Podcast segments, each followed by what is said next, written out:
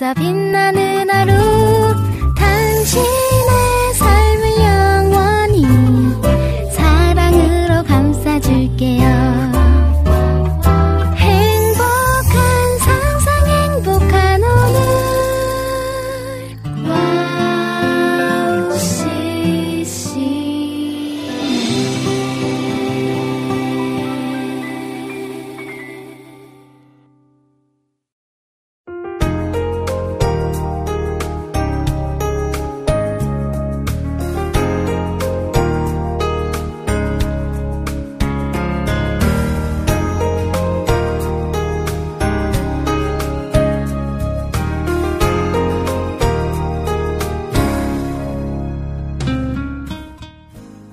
마켓 입구에 들어서자마자 정중앙에 위치한 꽃송이에 눈이 갑니다. 빛깔이 어쩌면 이렇게 고울까요? 빛나는 별처럼 아름다운 것이 아닐까 싶네요. 자, 6월 21일 행복한 수요일. 여기는 해피타임이고요. 저는 김대일입니다.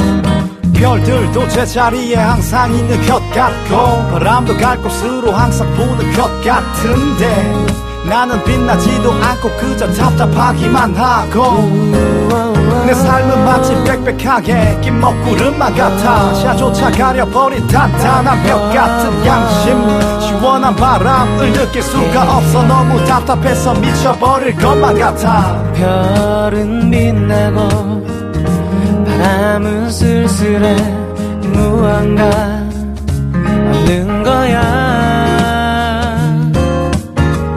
별은 빛나고 바람은 쓸쓸해. 무언가 잃어버린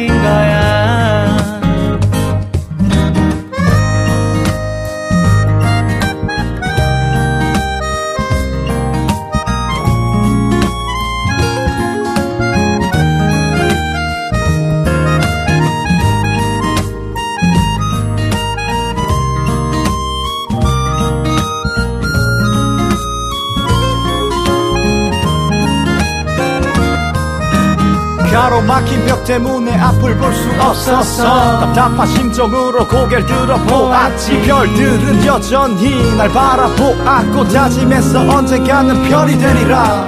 그때 신선한 바람을 느낄 수가 있었어. 답답했던 내 마음에 시원함을 주었어. 마치 내게 약속하듯 기억할 수 있었어. 아버지가 내게 줬던 약속을 잊고 살고 있던 아버지의 약속을.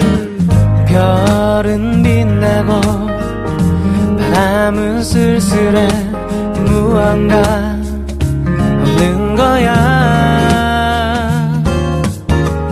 별은 빛나고 바람은 쓸쓸해 무언가 잃어버린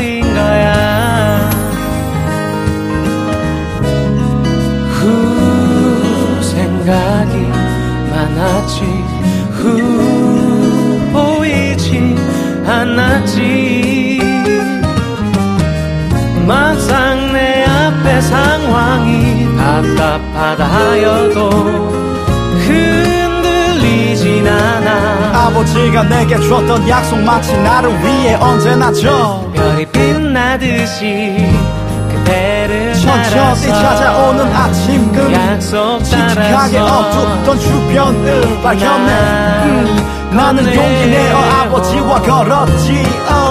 별들도 제자리에 항상 있는 것 같고 바람도 갈 곳으로 항상 부는 것 같은데 이제야 깨닫지 그 약속은 결코 변한 적이 없었음을. 별은 빛나고 별들도 제자리에 항상 있는 것 같고 바람은 시원해. 음, 시원한 바람은 내 맘을 허물고 별은 빛나고 Yeah, why? 바 람은 시원해 아버지가 내게 줬던 약속 별은 빛나고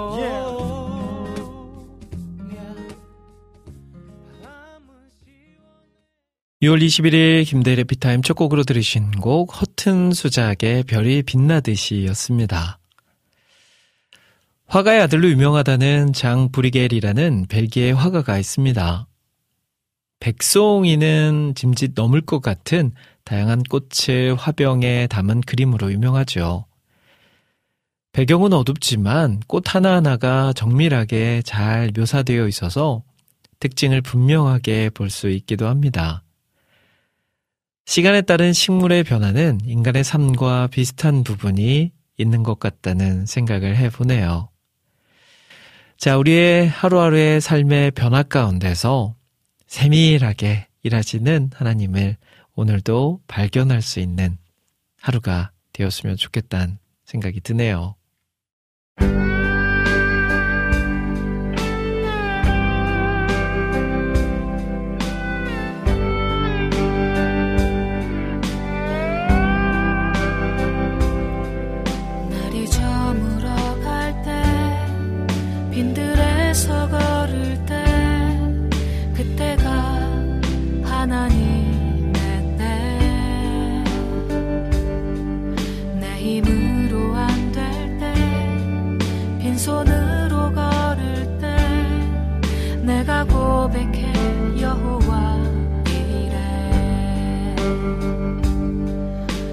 저물어 갈 때 빈들에서 걸을 때 그때가 하나님의 때.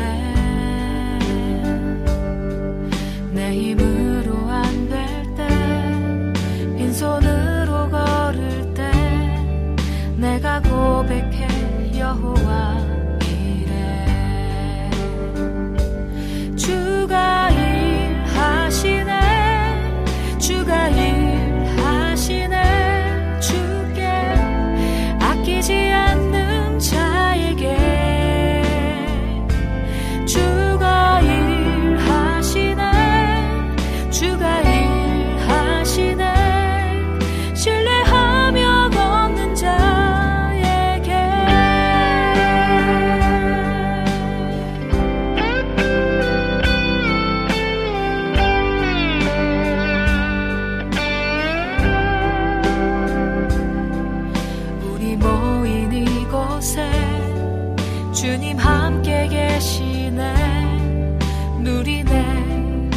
아버지 은혜 적은 떡과 물고기 내 모든 걸 드릴 때 모두 고백해 여호와 이래. 우리 모인 이곳에 주님 함께 계시네. 누리네 아버지 적은 떡과 물고기 내 모든 걸 드릴 때 모두 고백해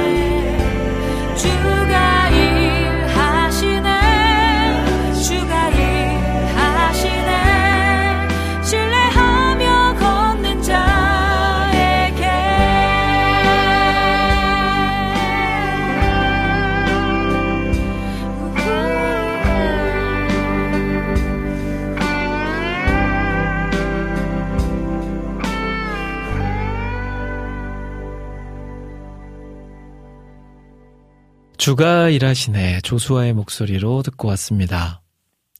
김대래 피타임 수요일 방송 함께하고 계십니다. 화요일과 수요일이 만나는 이 시간 하루를 평안하게 마무리하고 새로운 하루를 기분 좋게 시작할 수 있도록 만들어드리는 시간입니다. 어, 날씨가 진짜 더워졌어요.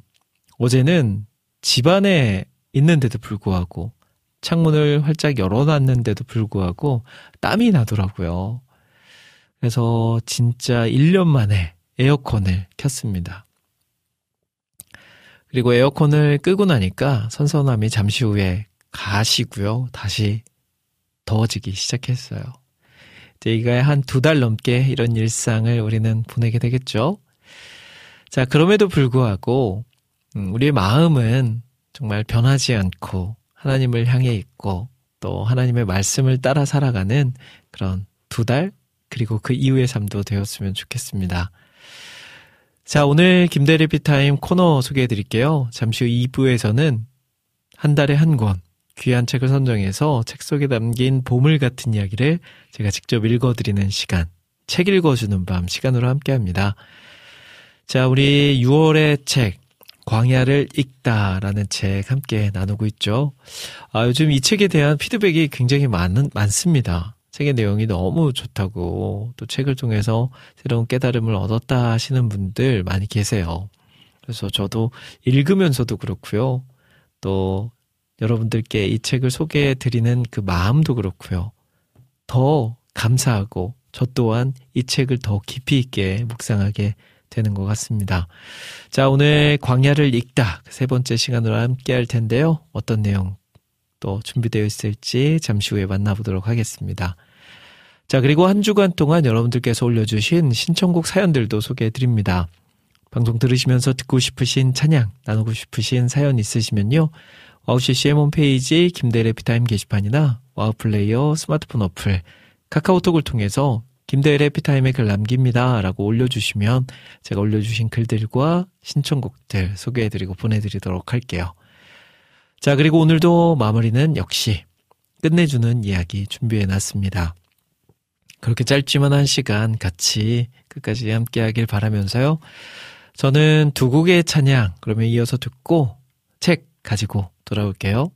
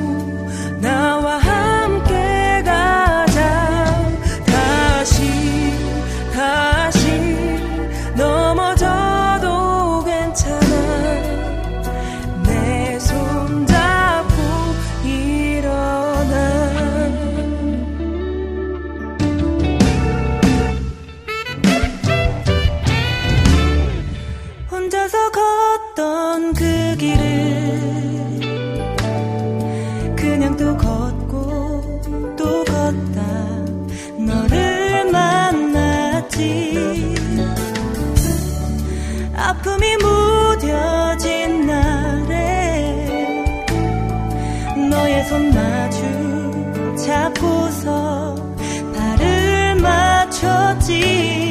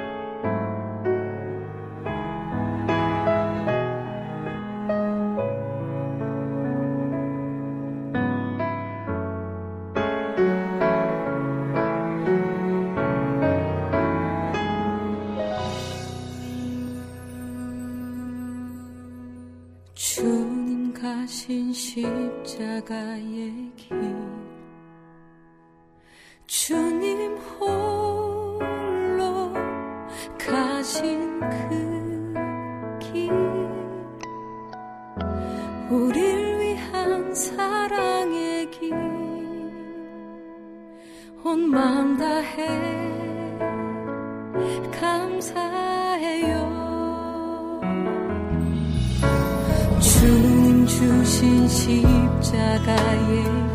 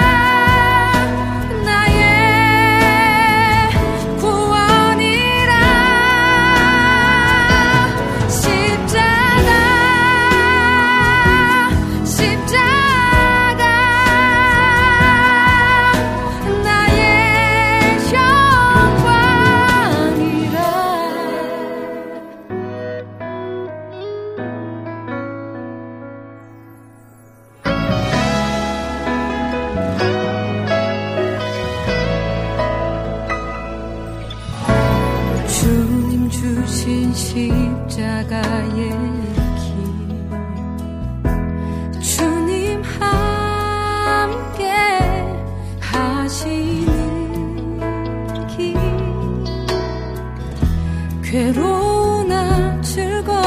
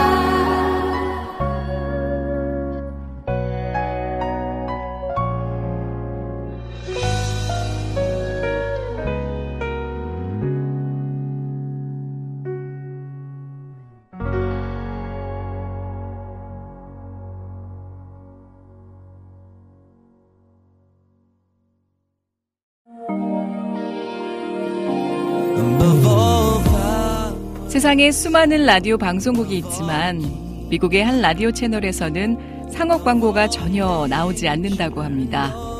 대신 감미롭고 격조 있는 선율의 클래식이 24시간 동안 그치지 않고 흘러나오는데요. 물론 라디오 채널을 유지하기 위해 재정이 필요했고 방송국 측에서는 상업 광고를 통해 이 모자란 것을 채우려고 시도하기도 했습니다. 하지만 클래식 음악 사이에 이 광고가 나오는 것을 들은 방송 청취자들이 자발적인 참여로 후원금을 모집하여 음악이 그치지 않게 했다라고 하네요. 와우 CCM도 24시간 찬양이 그치지 않는 공간이 되고 싶습니다. 그렇게 되기 위해서 와우 CCM을 아껴주시는 애청자분들의 도움이 필요합니다. 와우 CCM의 500 후원자가 되어주세요. 힘들고 어려운 시대이지만 그렇기 때문에 하나도 떨어뜨리지 않고 찬양을 흘러가게 하는 데 사용하겠습니다. 지금 와우 CCM 홈페이지 wowccm.net에 들어오시면 정기 후원을 할 수 있는 페이지가 있습니다. 혹은 02-6497 다시 2969로 연락 주시면 자세한 안내도 받으실 수 있습니다. 24시간 찬양이 흐르는 와우 CCM을 위해 함께 해주세요.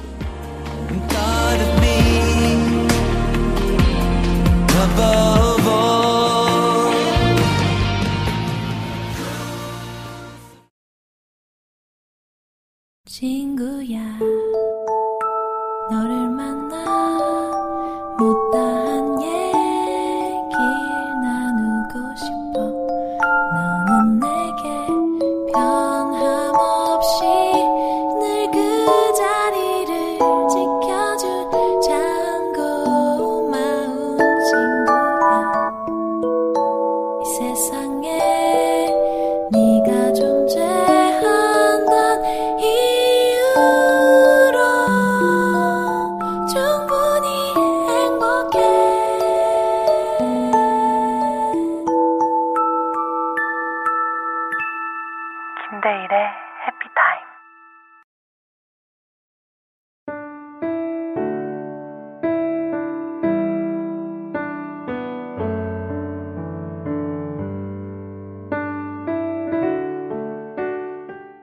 매달 한 권의 책을 선정해서 책 속에 담긴 보물 같은 이야기를 제가 직접 읽어 드리는 시간. 책 읽어 주는 밤 시간입니다.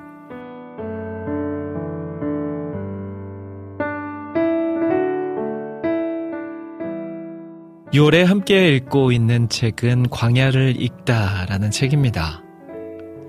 이 책은 신구약을 읽는 역사적, 지리적, 성경적 해석으로 광야에 대한 정보를 통해 성경을 이해하고 삶에 적용함으로 탐독자들에게나 삶의 힘겨운 고비 속에 신음하며 길을 찾고 있는 이들 모두를 시원케 하는 책입니다.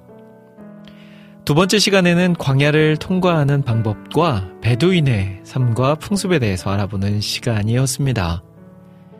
오늘의 광야는 하나님을 만나는 장소이며 수도원으로 비호하고 있습니다.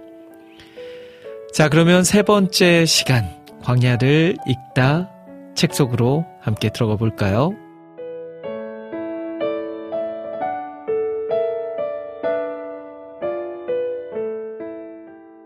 일 광야는 하나님을 만나는 장소이다. 여호와께서 신의 광야 회막에서 모세에게 말씀하여 이르시되 민수기 1장 1절 말씀 민수기에서 광야는 미드바르이고 말씀하셨다는 다바르이다. 이두 단어, 두 단어는 비슷한데 광야 미드바르의 어원이 입 말하다 이라는 뜻을 가진 다바르이다. 광야와 입이 같은 어족이라니 흥미롭지 않은가? 민수기 1장 1절에서 하나님이 어디에서 말씀하셨다고 했는가? 신의 광야이다. 광야는 하나님이 말씀하시는 장소이다. 하나님이 신의 산에서 율법을 주셨다. 신의 산은 광야 한가운데 있는 산이다. 하나님은 그 이전에 미디안 광야에서 양을 치고 있던 모세를 찾아가 떨기나무 가운데서 그에게 말씀하셨다. 이스라엘 백성은 40년 동안 광야를 돌며 하나님을 만났다. 광야에서 하나님의 음성을 들었다. 광야에서 하나님의 말씀을 받았다. 그래서 그들에게는 광야가 하나님이 말씀하시는 장소였다. 하나님의 음성을 들으려면 광야로 나가야 한다고 생각했다. 외치는 자의 소리여 이르되 너희는 광야에서 여호와의 길을 예비하라 사막에서 우리 하나님의 대로를 평탄하게 하라. 이사야 40장 3절 말씀. 왜 아무도 없는 광야 한복판에서 하나님의 말씀을 외치라는 것일까? 아무리 외쳐서 공허한 메아리만 되어 돌아올 텐데 말이다. 듣는 사람이 아무도 없거나 낙심하지 말고 열심히 외치라는 뜻일까? 고군분투하라는 말일까? 유대인에게 있어서 예언자가 마땅히 있어야 할 자리는 광야였다. 어떤 예언자가 광야에 있다고 하면 사람들은 그 예언자야말로 진짜 예언자라고 생각했다. 아, 그 예언자가 지금 광야에 있다고? 하나님의 음성을 듣기 위해 광야로 나가 그가 하나님께 받은 말씀을 들어야겠구나 라고 여긴 것이다. 세례 요한도 광야에서 외쳤다. 사람들이 그에게서 하나님의 말씀을 들으려고 광야로 몰려들었다. 그가 회개하려고 외치자 사람들이 그에게 세례를 받으며 회개했다. 사람들은 왜 예루살렘 성전의 제사장에게도 가지 않고 광야에 나가 있는 그에게로 몰려들었을까? 그에게서 진짜 살아있는 하나님의 말씀을 듣기 위해서였다. 예루살렘 신학교가 아니라 광야에서 직접 하나님을 체험하고 하나님의 음성을 들은 사람에게서 살아있는 하나님의 말씀을 들으려고 광야까지 갔던 것이다. 사람들은 세례 요한이 진짜 예언자라고 믿고 그를 신뢰했다. 그가 하나님의 음성을 듣기 위해 광야로 나간 모습을 보고 전적으로 신뢰한 것이다. 예루살렘 성전에서 제사장으로서 누릴 수 있는 존귀와 영광, 영광을 다 버리고 광야로 나가 낮은 모습으로 살아가는 모습을 보고 그를 진짜 예언자로 신뢰한 것이다. 예언자들은 왜 광야로 나갔는가? 하나님의 음성을 듣기 위해서다. 사람들이 왜 광야로 나갔는가? 예언자들에게 들려주는 하나님의 음성을 듣기 위해서다. 이렇게 광야는 하나님의 음성을 듣는 장소이다. 하나님이 말씀하시는 장소이다. 하나님을 생생하게 체험하는 장소이다. 세례 요한은 보장된 미래인 제사장의 길을 버리고 예루살렘 문명 세계를 등지고 부와 명예와 권세를 버리고 오직 하나님의 음성 듣기 위해 광야로 나갔던 것이다. 그때 하나님은 그를 만나 주셨고 그에게 말씀을 주셨다. 그를 주의 길을 예비할 자로 쓰셨다. 신의 산은 모세가 광야로 피신한 뒤 처음으로 하나님을 만난 곳이다. 그리고 하나님으로부터 율법을 받은 곳이다. 죽기를 간구했던 엘리야가 하나님의 세미한 음성을 듣고 회복된 곳이기도 하다. 신의 산은 광야 한복판에 우뚝 서 있는 민둥산이다. 풀한 폭이 나무 한 그루 자라지 않는 곳이다. 바람 소리밖에 들리지 않는 곳이다. 밤하늘의 별밖에 보이지 않는 곳이다. 절대 고독과 절대 침묵만이 흐르는 곳이다. 이곳에서 하나님은 모세에게 나타나시고 이스라엘 백성들에게 나타나시고 엘리야에게 나타나셨다. 하나님은 자신이 나타나실 장소로 다른 곳이 아니라 광야를 선택하셨다. 2. 광야의 수도원. 우리는 기도하기 위해 기도원에 간다. 기도원은 산 좋은 물, 산 좋고 물 좋은 곳에 위치하고 있다. 밤새도록 깊은 계곡이나 산골짜기에 부르짖는 기도 소리가 메아리쳐 울린다. 그러나 이스라엘에는 기도원이나 수도원이 산속에 있지 않다. 모든 수도원들은 광야에 자리 잡고 있다. 신을 만나려면 사막으로 들어가라는 금원이 있다. 모세는 호랩산 근처에서 양을 치다가 하나님을 만났다. 그리고 후에 신하산에 올라가 하나님 곁에 40일 동안 머물면서 그곳에서 하나님을 만났다. 세례 요한도 광야에서 하나님의 말씀을 외치며 살았다. 예수님도 40일 동안 광야에 들어가 기도하셨다. 엘리야가 로뎀나무 그늘 아래 누워 죽기를 기도했다. 천사가 그에게 먹을 것을 가져다 주었다. 천사가 기력이 회복된 엘리야에게 호랩산으로 가서 하나님을 만나라고 지시했다.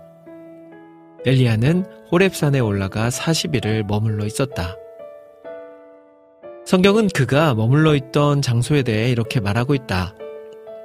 엘리야가 그곳 굴에 들어가 거기서 머물더니 엘리야가 듣고 겉옷으로 얼굴을 가리고 나가 굴 어귀에 섬해 세례 요한은 일찌감치 예루살렘 신학교를 그만두고 광야로 나갔다. 광야로 나가 메뚜기와 석청을 먹고 낙타 가죽옷을 입고 살았다. 그때 그가 지낸 장소도 광야에 위치한 굴이었을 것이다. 광야에서는 더위와 추위를 피할 수 있는 굴이 암성 맞춤의 장소이기 때문이다. 예수님은 광야에서 40일 금식 기도를 하셨다. 예수님이 광야에서 기도하시는 모습을 상상해 보라. 그 뜨거운 광야에서 40일이 아니라 4시간만 기도해도 우리는 쓰러지고 말 것이다. 그런데 예수님은 40일을 기도하셨다. 어떻게 그것이 가능했을까? 우리가 상상하듯이 예수님은 사하라 사막 같은 곳에서 기도하신 것이 아니다. 예수님은 굴에서 기도하셨다. 광야에서 40일을 계시면서 사탄에게 시험을 받으시며 들짐승과 함께 계시니 전사들이 수종 들더라. 마가복음 1장 13절 말씀. 예수님께서 40일 동안 기도하신 굴 속에는 엄청난 영적 전쟁이 벌어지고 있었다. 기도굴에는 성령, 사탄, 들짐승, 천사가 다 동원되었다. 그리고 마침내 예수님의 승리로 끝이 났다. 사탄이 예수님께 굴복하고 떠나간 것이다. 사람들이 하나님을 찾아 광야로 들어간 데는 이유가 있다. 광야는 가장 깨끗한 장소이다. 광야는 때묻지 않은 곳이다. 사람의 손길이 닿지 않는 곳이다. 운명에 오염되지 않은 곳이다. 광야만큼 자연 그대로 남아있는 곳도 없다. 광야는 복잡하지 않고 단순하다. 광야는 하나님의 음성이 가장 크게 들리고 하나님을 가장 분명하게 볼 수 있는 곳이다. 우리는 광야로 들어가야 한다. 그곳에서 하나님의 음성을 듣고 하나님을 만나는 경험이 있어야 한다. 일상생활 속에서 하나님의 음성을 들을 수 있는 장소와 시간을 마련하라는 것이다. 하나님의 임재를 체험할 수 있는 장소와 시간을 마련하라는 것이다.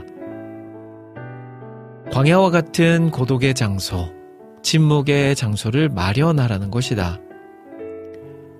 새벽 기도 시간이 하나님의 임재를 체험하는 광야일 수 있고 말씀 묵상 시간이 우리의 광야일 수 있으며 골방이 우리가 하나님을 만나는 광야일 수 있다. 마음만 먹으면 얼마든지 우리는 하나님의 음성을 듣고 하나님의 임재를 체험하는 광야를 가질 수 있다. 굳이 광야나 수도원에 들어가지 않아도 우리의 삶 한가운데서 광야와 같은 장소와 시간을 가질 수 있다.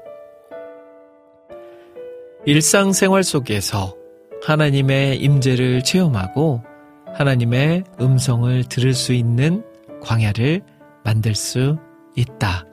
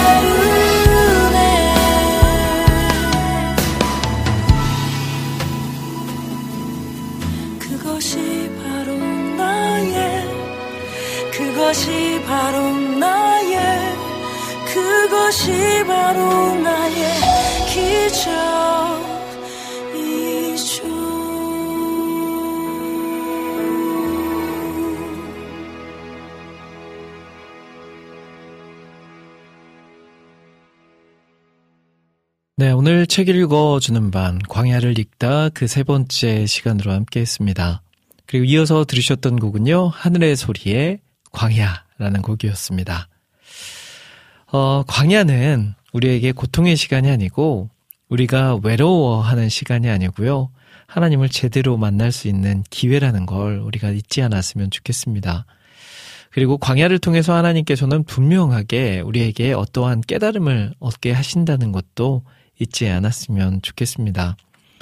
그래서 하나님께서 나를 광야로 보내실 때 우리는 그곳에서 나의 의지와 나의 힘으로 그것들 광야를 벗어나려고 하는 것이 아니라 그때일수록 하나님께 더 구하고 하나님의 뜻을 찾을 수 있는 그런 자녀들이 되었으면 좋겠습니다.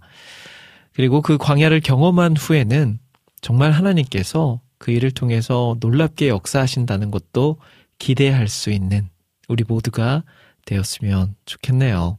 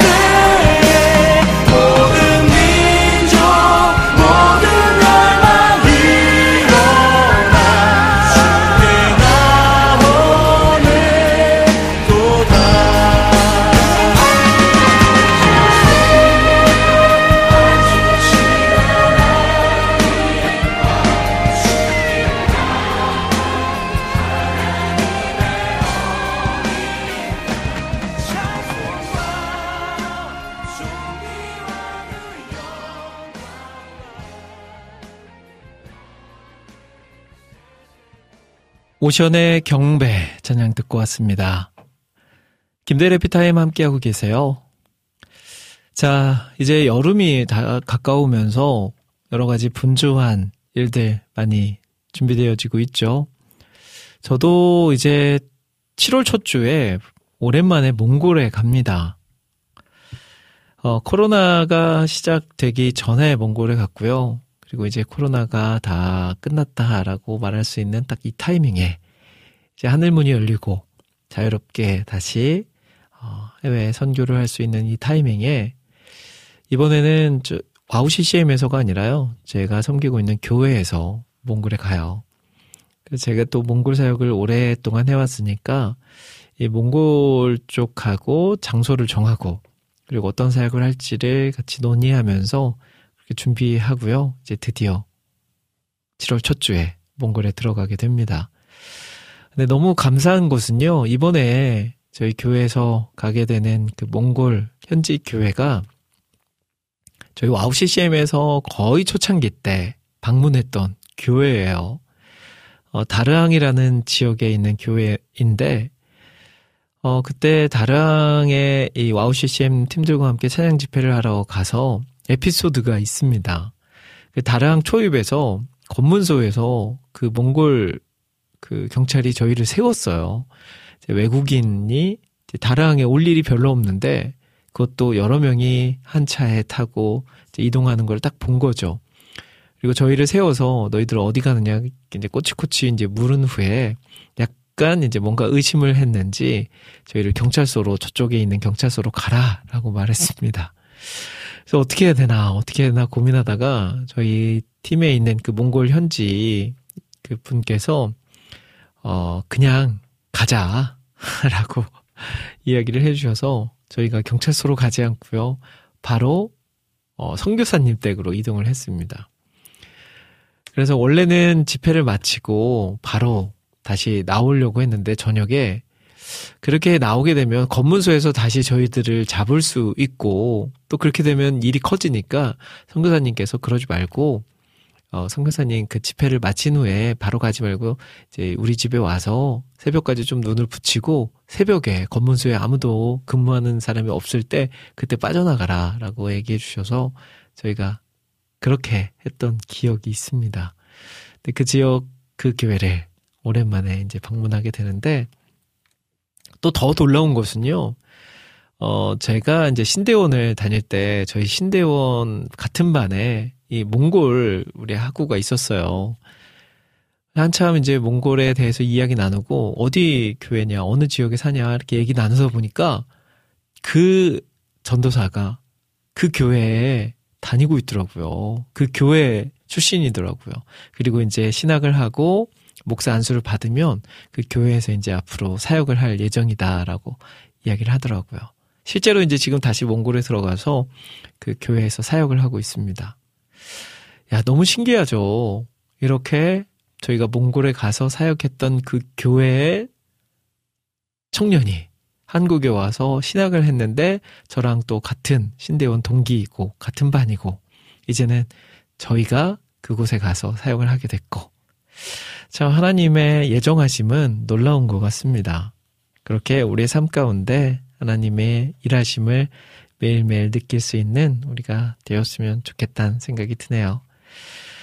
자, 이제 김대리 해피타임 마무리해야 될 시간이 됐습니다. 아시죠? 오늘도 해피타임 마무리는 끝내주는 이야기로 함께 합니다.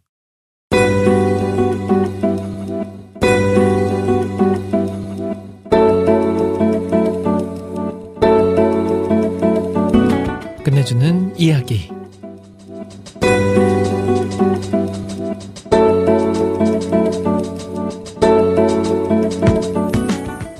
영국의 시인 올리버 골드 스미스는 이런 말을 했습니다.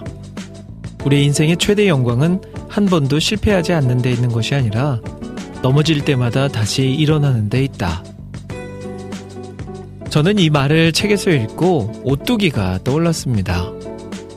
오뚜기는 어떤 모양으로든지 뒤로 밀든 넘어질 듯 하면서 다시 일어납니다. 오뚜기가 어떤 충격이나 흔들림에도 계속해서 다시 일어설 수 있는 건 그 중앙에 무거운 쇳덩이가 부착되어 있기 때문입니다. 우리 인생도 마찬가지라는 생각이 듭니다. 우리 마음의 중심에 누가 자리 잡고 있느냐 하는 것이 중요합니다. 여러분의 삶을 지탱하고 있는 중심은 무엇인가요? 성경은 인생을 질그릇이라고 하였습니다. 그러나 질그릇에 무엇을 담느냐가 중요한데요. 비록 겉모양은 질그릇이지만 그 속에 담긴 것에 따라 가치가 달라지는 것입니다. 우리들은 보배이신 예수 그리스도를 모시고 사는 사람입니다. 이 보배이신 예수님의 예수님이 우리와 함께하는 한 우리는 오뚜기처럼 넘어져도 일어설 수 있습니다. 우리는 주님께 속한 생명임을 잊지 않고 살아간다면 어떤 상황에서도 오뚜기처럼 다시 일어서는 믿음의 승리자가 될 수 있습니다. 저는 넘어지나 아주 엎드러지지 아니함은 여호와께서 손으로 붙드심이로다. 시편 37편 24절 말씀. 자, 오늘 김대래 피타임 여기까지입니다. 주님의 놀라운 사랑을 담은 질그릇이 되길 소망하면서 제가 여기서 인사드릴게요. 지금까지 저는 김대일이었습니다. 여러분, 1분 전보다 더 행복한 시간 되세요.